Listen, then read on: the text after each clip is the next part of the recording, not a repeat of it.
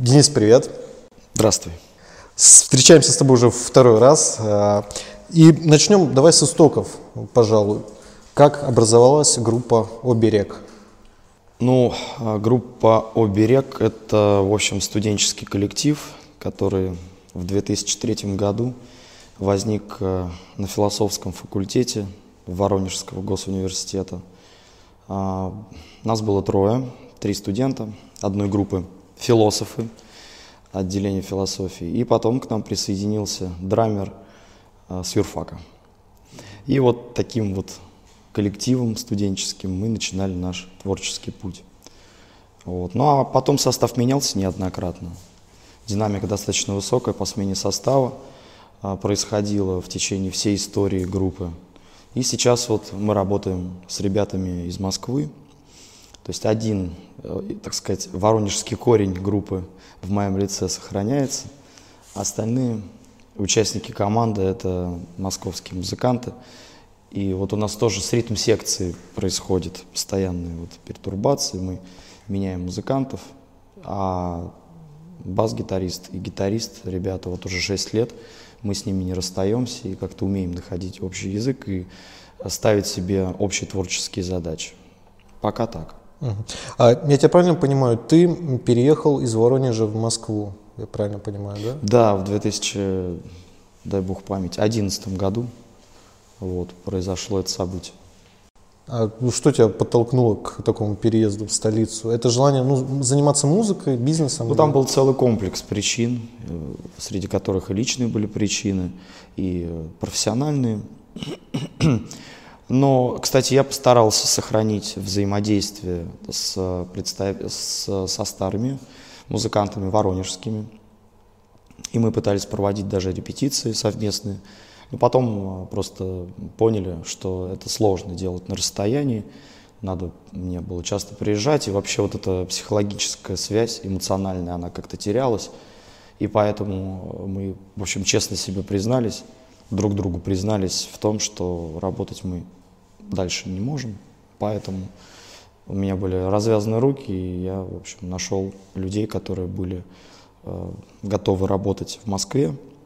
И сейчас вот мы достаточно активно продолжаем нашу музыкальную деятельность. И проект «Оберег» благодаря этим новым участникам продолжает свое существование. Вот уже шестой год. А, смотри, я вот обожаю вопросы подобного типа и не могу тебя не спросить, что заключено в названии «Оберег»? Что оно в себе несет? Ты как э, философ, то есть я что помню, ты задавал в Да, я задавал этот вопрос. вопрос. Ты решил зафиксировать теперь да, это на видео. на видео, чтобы все видели.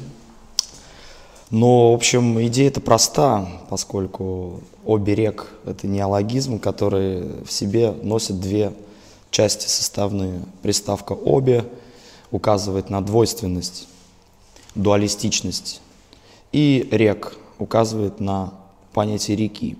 То есть обе – это значит два, две реки, то есть точнее двойственность измерения одной реки. А, эта двойственность заключается прежде всего в структурных а, элементах, таких как поверхность реки и ее глубина. Вот. А, почему река рассматривается? Вот. Поскольку мы в своем творчестве прежде всего ставим задачу антропологического самовыражения. То есть мы ставим антропологическую проблематику, занимаемся философской антропологией. А, антропологией в том смысле, что нам интересен человек прежде всего. И сам феномен человека рассматривается в качестве образа реки на уровне поверхности и глубины. А, человек, так же как и река, имеет эти два уровня своего бытия. Поскольку мы носим а, социальные маски на себе, выполняем социальные функции, живем в режиме обыденности, а, повседневности, а, какой-то суеты. И в этом смысле мы а, находимся на поверхности жизни.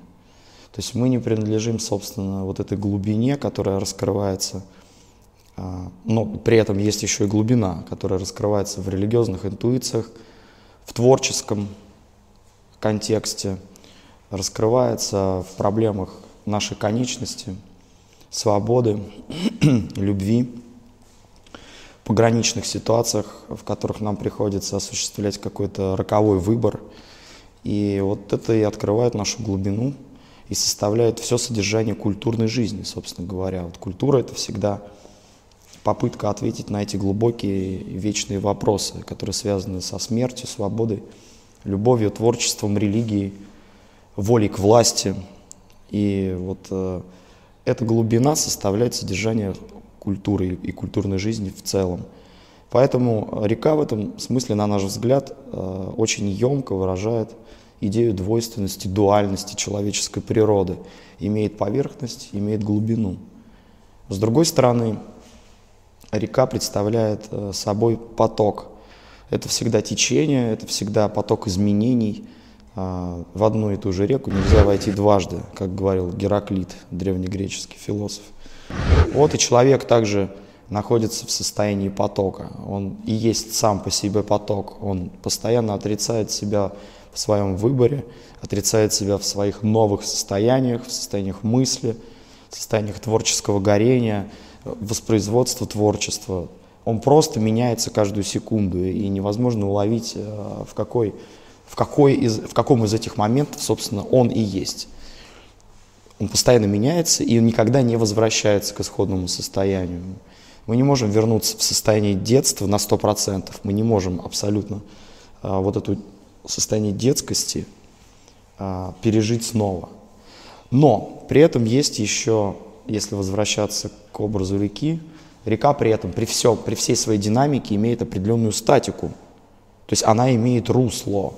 То есть те границы, в которых происходит этот поток. Вот так же человек имеет границы, границы личности – равно памяти, поскольку личность немыслима без памяти. А память это всегда реконструкция прошлого, и биографическая реконструкция, и историческая реконструкция. Поэтому в данном случае это момент как бы остановки, попытки зафиксировать себя в состоянии прошлого, несмотря на то, что это невозможно зафиксировать, мы тем не менее сохраняем в своем личностном центре, в своем личностном стержне, в своей памяти – в исторической науке, в биографии мы сохраняем какую-то неизменность, мы пытаемся схватить этот поток и удержать его в русле личности. Вот, а, собственно говоря, о берег, река как образ, на наш взгляд, достаточно поэтично выражает феномен человеческого бытия. Вот и, собственно говоря, в этом и заключается смысл названия группы «Оберег». Очень круто, очень глубоко. А, ты сейчас много говорил о выборе. Давай тогда а, поговорим о твоем выборе. Когда ты понял, в какой момент своей жизни, что ты будешь заниматься только музыкой? О, ну это, это было, наверное, лет 13-14. Я могу путаться, конечно, в показаниях. Но вот в 9 лет я по-настоящему заинтересовался гитарой. Гитаре я получил от своего двоюродного брата, когда я услышал, как это происходит, он-то, в общем-то, и сыграл какую-то элементарную песню на трех аккордах. На меня это произвело, конечно, просто неизгладимое впечатление. Я захотел научиться играть на гитаре. И вот э, с 9 лет я, в общем-то, этим и занимаюсь. Постоянно учусь играть на гитаре. А вот уже в более зрелом возрасте, в подростковый период, наверное, лет в 14 я принял для себя э, решение поступить в музыкальную школу, потому что я понял, что без музыкального образования чего-то добиться в музыкальной сфере э, будет сложно. И мне действительно тогда захотелось по-настоящему стать профессиональным музыкантом. И я думаю, вот именно с этого момента я уже понимал, что никем другим быть э, не собираюсь. И, естественно, были всевозможные вот эти повороты, эти варианты выбора направлений, поскольку я поступил и закончил философский факультет и работал преподавателем на кафедре истории и философии в течение семи лет. И, в общем-то, некоторых успехов добился в этом направлении. Это и опыт преподавательский, педагогическая работа, это и защита диссертации, и можно было бы развивать эту тему, и можно было бы себя реализовать в науке. И, в общем-то, передо мной вот на каком-то этапе действительно встал э, выбор. Он радикальным образом передо мной оказался, потому, поскольку мне пришлось действительно выбирать либо музыка, либо преподавательская и научная деятельность. Вот. И, в общем-то, я ни, нисколько не колебался и выбор осуществил в пользу музыки. Но, тем не менее, искушение у меня было такое вот остаться и развивать себя в роли преподавателя.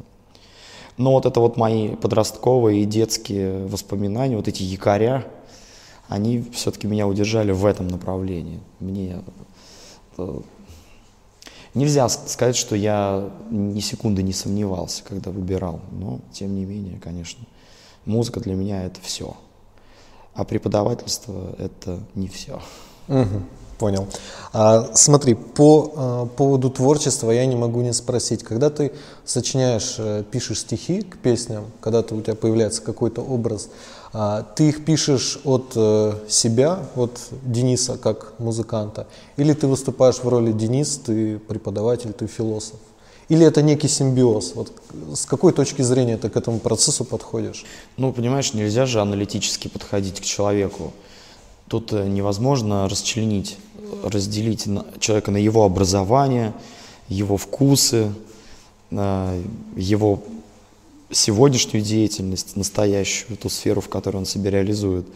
Но это же все равно отпечаток. Это все одно, одно целое. И если бы я не получил философское образование, я был бы другим.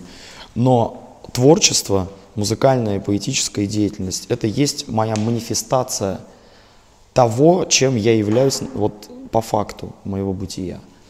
Вот постольку, поскольку я именно тот, кто я есть, я и выражаю это свое содержание через поэтический, творческий, музыкальный вот этот манифест, э, манифестация творческого вот этого акта, этого содержания. Поэтому можно, конечно, фантазировать и рассуждать о том, как было бы, если бы не было философского образования, там, если бы не было некоторых биографических фактов в моей жизни. Но мне просто кажется, что в этом нет никакого смысла, потому что мы биография, как и история, на самом деле, не терпит сослагательных наклонений. Все произошло так, как оно произошло, это результат а, стечения определенных обстоятельств, это результат и моей активной работы, и моего активного выбора. Поэтому вот совокупность этих э, компонентов, внешних и внутренних, привела вот к тому, что сейчас э, мы имеем. В случае вот, группы «Оберег» и в случае нашей творческой деятельности, нашей команды. Угу. А, понял. Давай поговорим о, об альбомах, об альбомах группы «Оберег». Вернемся, так сказать, с небес да, на землю. Да, вернемся на землю. А, Последний электрический драйвовый альбом у группы «Оберег» называется «Здесь». Но какое-то время назад, поправь меня, я просто не помню, а, выходит альбом «Ламповый», акустический альбом. Но это не совсем альбом, это EP. А, EP, ну EP альбом. Ну да, да, это такой короткий не, не, не полный формат, скажем uh-huh. так, сокращенный. И надо еще сказать, ну прости, что я тебя ничего, перебиваю. Ничего вот сразу скорректирую, для того, чтобы не возникало путаницы, это не новый материал. Э, ламповый EP – это переработка Там треки из прошлого альбома старых здесь. композиций. Да. Там есть и альбом «Здесь», там есть и альбом «Ты». Э, и, ну, в общем, там и, и песни из нашего последнего сингла э, «Воском плавится». То есть это такой сборник наиболее, как нам казалось, наиболее интересных для электроакустической переработки композиции. То есть мы решили, вообще у нас большая программа была электроакустическая, мы переделали наиболее знаковые и важные для нас песни, а, переаранжировали их и э, отыграли несколько концертов в таком облегченном формате. Это и не вполне акустика, и это не вполне электричество, это что-то среднее, что-то между полным электричеством и э, чистой акустикой. И вот эта полуторачасовая программа, с которой мы прокатились э, по городам центральной России, э, Липецк, Белгород, Тамбов, Воронеж, вот в Москве, в Питере мы играли вот недавно его. Мы решили наиболее интересные, на наш взгляд, песни записать э, и снять на видео. То есть мы и на видео еще это все зафиксировали в режиме живого исполнения. То есть мы выпустили шесть песен, так как мы играем э, живьем в студии, в воронежской студии, и сняли это на несколько камер, и потом это смонтировали все, свели в студии и выпустили это в формате аудио-видео live этот вот EP э, ламповый. Угу, понял. А, мой вопрос э, заключался в том, а, что 2018 год, стоит ли ждать, вот мне, как слушателю группы «Оберег», нового электрического драйвового альбома? Да, работа кипит вовсю. Мы провели э, финансовый сбор на planeta.ru. Нам очень круто помогли наши слушатели. Мы собрали на треть больше заявленной суммы. Угу. А можешь И... сказать сколько? Ну, просто чтобы обозначить. 330 тысяч. 330 тысяч. Угу. Это именно те деньги, которые пойдут на запись альбома, пошли. Ну, ты, ты же понимаешь, что мы на самом деле в любом случае, даже если бы этого сбора не было, мы бы оплатили бы этот альбом из своего кармана. Просто мы хотели, во-первых, мы хотели устроить э, творческий интерактив, общение с нашими э, слушателями, потому что добрая половина акций на планета.ру, она представляет э, собой, это, эти акции представляют из себя живое общение с музыкантами. У нас там и велопробег для акционеров, и посиделки в антикафе, и лекция от Дениса Николаевича, бывшего преподавателя философии, и эм, что там у нас интересного еще было. Ну, Я думаю, CD, мерч какой-то. Ну, это, это, как, это предметная часть. Ну, это само предметная. Собой, да. А вот диалогическая часть, она достаточно, достаточно широко представлена. Я сейчас все уже не вспомню. Mm-hmm. Вот, но у нас там всего... А, присутствие на автограф-сессии группы. Mm-hmm присутствие на репетициях. То есть мы постарались выстроить таким образом этот сбор, чтобы люди, которые заплатили деньги за наш альбом, они смогли еще и посмотреть на нас вот в контексте личного общения. Что мы, как, какие мы, вот, как мы это все это производим, как у нас складывается работа на площадке и вообще каковы мы вот в таком личном пространстве и в общении между собой и с другими людьми. Вот, и при этом э, эти деньги, которые мы собрали на планете с помощью вот организации такого интерактива, они на наш, э, вот, по, вот по нашей задумке пойдут на оптимизацию альбома. То есть мы будем эти деньги использовать для более качественного звучания. То есть они ре, реально нам помогут оптимизировать, оптимизировать звучание новой пластинки. То есть мы бы и так выпустили альбом, но с помощью финансового участия наших слушателей мы сделаем наш саунд более качественным. Понял. А на каком этапе сейчас э, запись нового альбома? Он в процессе? Всего создано 9 композиций э, над 10. То есть э, материал, материал альбома не закрыт. То есть, точнее, содержание остается открытым. На данный момент э, написано 9 композиций.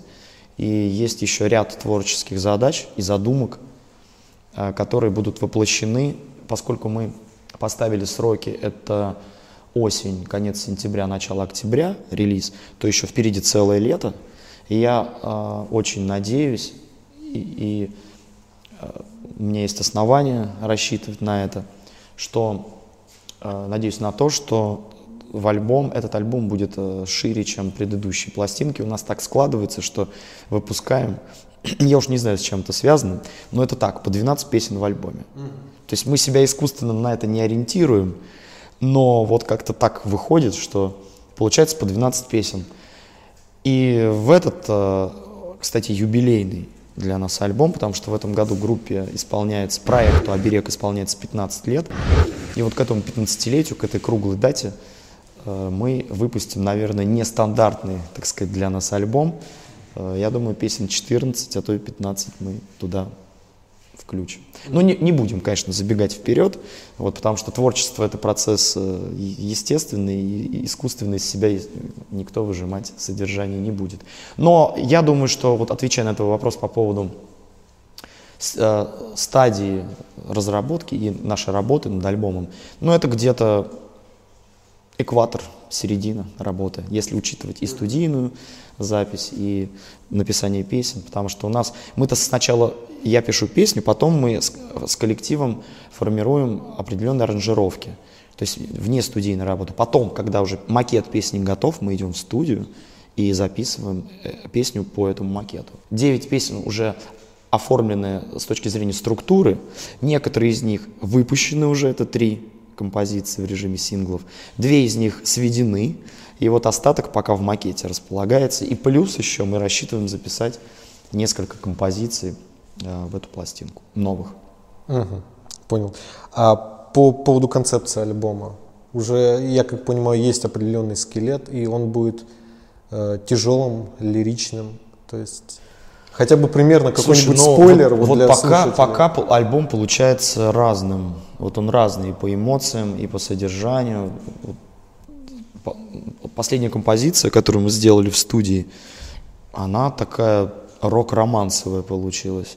А до этого у нас поп-альтернатива как-то выходила, поэтому мне сложно об этом говорить. Одна песня, мы ее записали и будем а, релизить весной, вообще с панками, с группой Йорш. Э, да, Дима Сокол поучаствовал в этой песне. И это будет такой тяжелый, тяжелая панкота. То есть, ну, альбом совершенно раз, разный. И я не знаю, хорошо это или плохо. Кто-то считает, что это такое насилие над ушами людей, которые привыкли к определенной классической формации оберега. С другой стороны, людей, кто-то говорит, что людей надо удивлять. Но мы эти задачи перед собой не ставим. Не насиловать людей, их уши, их вкусы музыкальные, не удивлять. Просто мы используем разные художественные средства для того, чтобы выражать свои какие-то творческие задачи. Вот и все. Это, это, это не специально. Мы не ставим себе Э, в график так, вот тут надо, в этом альбоме три, три панкоты, один металл, там четыре альтернативы, там два романса. Вот. Это, конечно, происходит не так, но по факту, по факту получается, что альбом стилистически очень разношерстный. Угу. А, поправь меня, если я ошибаюсь, клип «Кольца», последний клип группы «Оберег» официальный. Да, по-моему, последний. Все правильно? Нет, лучше Нет? из миров. А, лучший из миров. Лучший из миров, понял. А, когда планируются съемки нового клипа? Просто обычно подогревают интерес к новому материалу именно клипом. Мы решили, что нам сначала нужно окончательно определиться с нашим материалом альбома. Не хотелось бы снимать а, клип, пока работа над альбомом не завершена поскольку мы не знаем, может быть, какая-то суперхитовая песня выстрелит еще, может быть, работа над ней еще предстоит. А мы вот сейчас вот начнем, скажем, работать над композицией, которая уже записана, и потом об этом пожалеем. А клип это дело дорогое, поэтому вряд ли мы как-то сможем себя сориентировать на съемки двух клипов. Наверное, это будет один, но качественно проведенная работа, качественно снятый клип. По крайней мере, пока мы мыслим именно вот в таких категориях. Лучше меньше, но лучше. Угу. А вот по поводу денег, стоимости работ, а, в одном из интервью, когда я общался с Александром Красовицким, вокалист группы Animal Jazz, я знаю. Да, он мне сказал о том, что музыкант не должен платить за то, что он делает. Вот согласен ли ты с этим утверждением? Слушай, да я не знаю, ну, ну просто мне кажется, это очень субъективно, и музыканты разные. Мы вот платим, например. Вот Красовицкий, может быть, не платит. Но это у всех свои собственные, во-первых, аксиологические ценностные ориентации. Кто-то считает, принципиально нет, и все. Вот должны другие платить, а я не буду. А кто-то считает иначе, кто-то считает, что неважно, кто будет платить я или другой, главное, чтобы это было рождено, создано и э, пущено, так сказать, в плавание по этим волнам жизни. И я не знаю, я, так, я не парюсь по этому поводу. Самое главное, чтобы работа была выполнена. И творчество, чтобы творчество жил, жил, оно обрело жизнь. Чтобы песня была написана, записана, чтобы она была визуализирована в видео, видеоклипе. Вот, поэтому для меня такой принципиальности нет. И есть еще разные экономические реалии у разных команд. У кого-то есть хороший бюджет, и, например, там какой-нибудь крутейший спонсор, э, который эту, это бремя финансовое берет на себя. А у кого-то такого спонсора нет, но у него есть много верных слушателей, скажем, или не очень много, но они очень верные и они участвуют активно. То есть ну, это все очень индивидуально, и надо рассматривать каждый локальный случай отдельно. Вот. Я для себя такой принципиальности не чувствую. вот я не должен платить за клип. Я чувствую, что я должен, я должен дать жизнь а, своим песням. И музыкальную жизнь, и видео режим к этому привлечь. И постараться донести как можно большему числу людей до их, так сказать, эстетического слуха, до их эстетического вкуса, до их жизненного контекста, донести это творческое, мое творческое содержание, мой манифест. И мне на самом деле здесь уже не принципиально. Главное, чтобы работа была выполнена. Вот это самое главное. Угу, понял. То есть ты как, как преподаватель на это смотришь. Главное, чтобы было сделано и... Да, преподаватели тоже разные, поверь Ну да. Но ты Есть ставил... преподаватели, которым наплевать вообще на то, что, чем они занимаются. Я таких встречал в своей жизни. Но ты ставил двойки, когда был преподавателем? Нет. Нет, не ставил. Нет, ну я ставил, э, я отправлял на пересдачу. Вот Если, например, человек приходил и ковырялся в носу вот с такой наглой рожей, смотрел на меня и, мол, да, какая разница, все равно он поставит, никуда он не денется. Я вот э, на эти штуки не велся никогда. Мне надо было показать, что, ну, как бы, парень, не все так просто в этой жизни. Надо постараться тебе еще раз. И прийти пересдать. Если он приходил с такой же надменной харией, то я его отправлял на вторую пересдачу. Это не мои проблемы. Вот. А когда он приходил уже с, э, так сказать, с определенным уважением, с какой-то попыткой хотя бы, может быть, ему даже это и не надо. Я и не настаиваю на том, что философия всем так необходима. Но, по крайней мере, должно быть уважение к тому преподавателю, который провел кучу часов, потратил в том числе и на тебя время. Вот, поэтому будь добр, хотя бы прояви уважение на, на сдаче дисциплины к этому человеку. Э, Вот как-то так. А так, конечно, я всех отпускал с миром. И если уж я видел, что человек, ну все, ну, сейчас вот полетит, его там будут вгонять, но я ставил, конечно, ему, зачем мне эти чу- чужие, чужие поломанные жизни. Понял. А, клип «Лучший из миров». Долго ли вы работали над ним как коллектив?